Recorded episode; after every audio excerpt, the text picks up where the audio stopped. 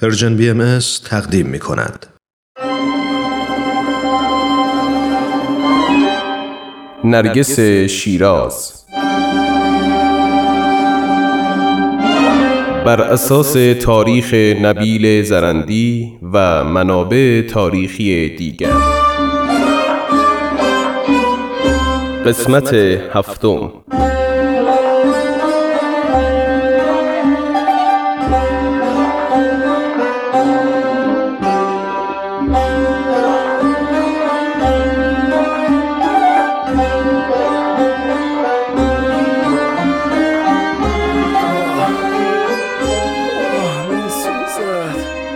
چشمانم می سوزد خداوند از ایشان نگذره. چشمانم مرهم را که می‌گذاری فریادم به آسمان می رود فریادم به آسمان می خواهش می‌کنم تحمل داشته باشی در با. بگذارید مرهمی را که طبیب داده بر روی چشمانتان بگذارم. بهتر می شود. صبرم به سر آمده. صبرم به سر آمده. چشمانم می سوزد. تمام بدنم درد می کند. پس چه شد این صادق؟ نیامده هنوز؟ نه قربان. گفت خود را میرسانم اما چه فایده؟ امروز مهلت تمام می شود. بارلاها بارلاها این چه مصیبتی است دیگر؟ درد و بیماریم کم بود. این فراشان هم اضافه شدن. بابت گناهان نکرده. کجا رفته عدالت تو؟ ارباب ارباب آرام باشید وضع چشمانتان بدتر می شود از خانه نشینی خسته شدم. درد دارم. اینها هم که دست از سر ما بر نمی دارن شهنه می رود داروغه می آید فراش می رود حاکم می آید خدا خودش به خیر کند. یا صاحب صبر به گمانم فراش به عقب پول آمده. به جهنم؟ ما همینیم که هستیم. برو در را باز کن. آمدم آمدم. کیستی؟ در را باز کنید. داروغم. عبدالحمید خان آمده. سلام علیکم. بفرمایید. علیکم السلام. یا الله ما آمدیم. جناب داروغه میرزا ابوالقاسم خان در بستر هستند. بفرمایید. مشکل ایشان است. ما که در بستر نیستیم. اخبار جدید از سید دریافت کرده اید یا نه؟ به خدا ما بیخبریم. چه می‌دانیم؟ خب پول چه شد؟ آماده کردید؟ آقا محمد صادق الان از راه می‌رسند. در خدمتتان هستند. خب پس تکلیف معلوم است. فراشان اینها که پول ندارند. بروید در اتاق حاجی ابوالقاسم را بر دوش بگیرید. مستقیم به زندان می‌بریم. بروید. رحم کنید جناب داروغه او بیمار است. به والله ما بیخبریم. مربوط رحم. کنید. بسم الله. فراش از جان من چه شو، می‌خواهی پیرمرد. ببینم. بلند شو. من بیمارم ناتوانم. رهایم کنید. مرا کجا می‌برید؟ چشمانم جایی را چه نمی‌بینم کنیم دیگر؟ پانزده روز به تو مهلت دادیم. به وعدت وفا نکردی. من که نباید جواب حاکم را بدهم. لاقل بگذارید الاغ را بیاورم تا سوار شود. رحم کنید. نگران نباش. ما خود فراش بسیار داریم. بر دوش می‌گیریم و می‌بریم.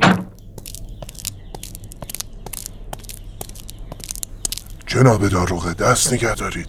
حامل پیغام مهمی هستم از کجا و که؟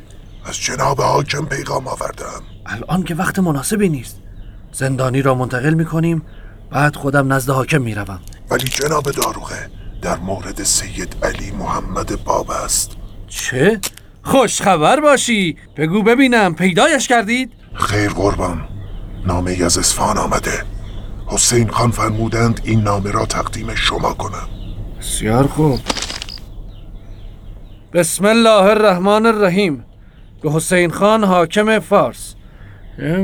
دو شخصی شخصی که دنبالش هستید در اصفهان به سر می‌برد و میهمان محترم بنده می باشد به هیچ وجه هیچ یک از افراد خانواده ایشان نباید مورد تجاوز و بیحرمتی قرار گیرند.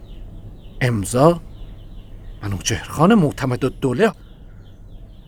عجب!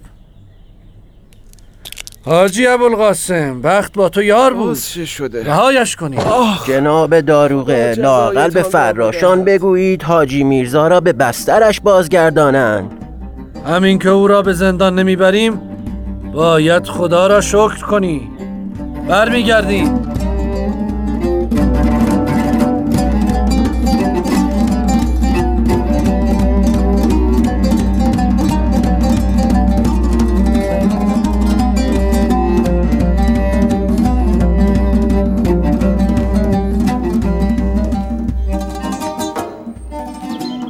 میدانی همشیره. گاهی اوقات با خودم فکر می‌کنم. در حق این جوان کم لطفی کردم. شاید دایی خوبی نبودم. نتوانستم از او درست مراقبت کنم.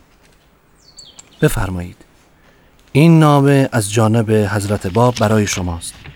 این یکی هم برای خدیجه خانم. خداوند از شما راضی باشد برادر. همه می دانند شما برای او هم جای پدر بودید و هم برادر. هرچه توانستید انجام دادید. الباقی دست خداست. خدا کند این طور باشد. در بین ما تنها کسی که زود او را فهمید استادش شیخ عابد بود. اکنون حال او را می‌فهمم. من دائم اصرار داشتم که حضرت باب به درس مشغول شود. اما شیخ عابد می گفت این کودک نیازی به مکتب ندارد. آن روز حرفهای شیخ را نمیفهمیدم. حال باید جبران کنم. اختیار دارید دایی جان. شما و خواهرم هرچه داشتید برای من و همسرم انجام دادید. در تمام این مدت که حضرت باب در اصفهان بودند ما در کنار شما بودیم. احساس نکردیم در منزل خود نیستیم. بس که محبت از شما و همشیر زهرا خاتون دیدیم. دیگر باید چه می کردید؟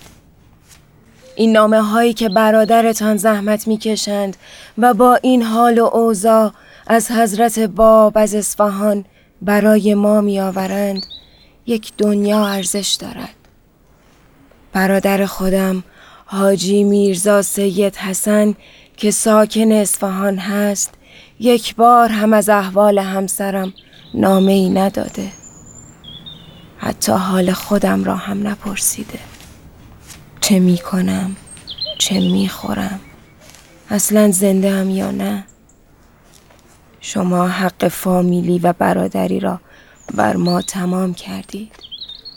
اکنون هم که سید باب را به تهران بردند باز زحمت کشیده برای ما خبر می آورید امیدوارم همین گونه باشد که می‌گویید. هرچه کردم وظیفه هم بوده.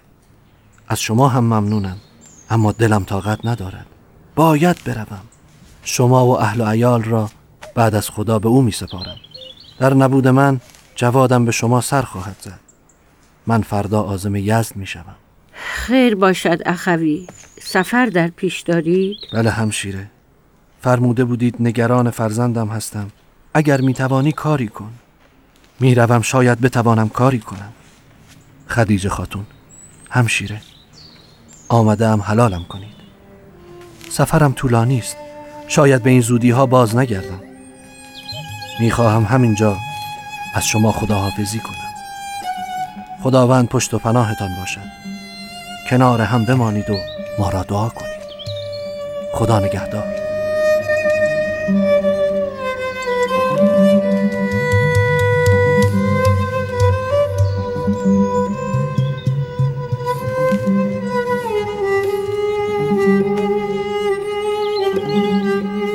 برخواستم و برادرم را محکم در آغوش گرفتم. او رفت و بعد از سفرش به یزد آزم ما کو شد و دیگر هرگز باز نگشت. و این آخرین دیدار ما بود.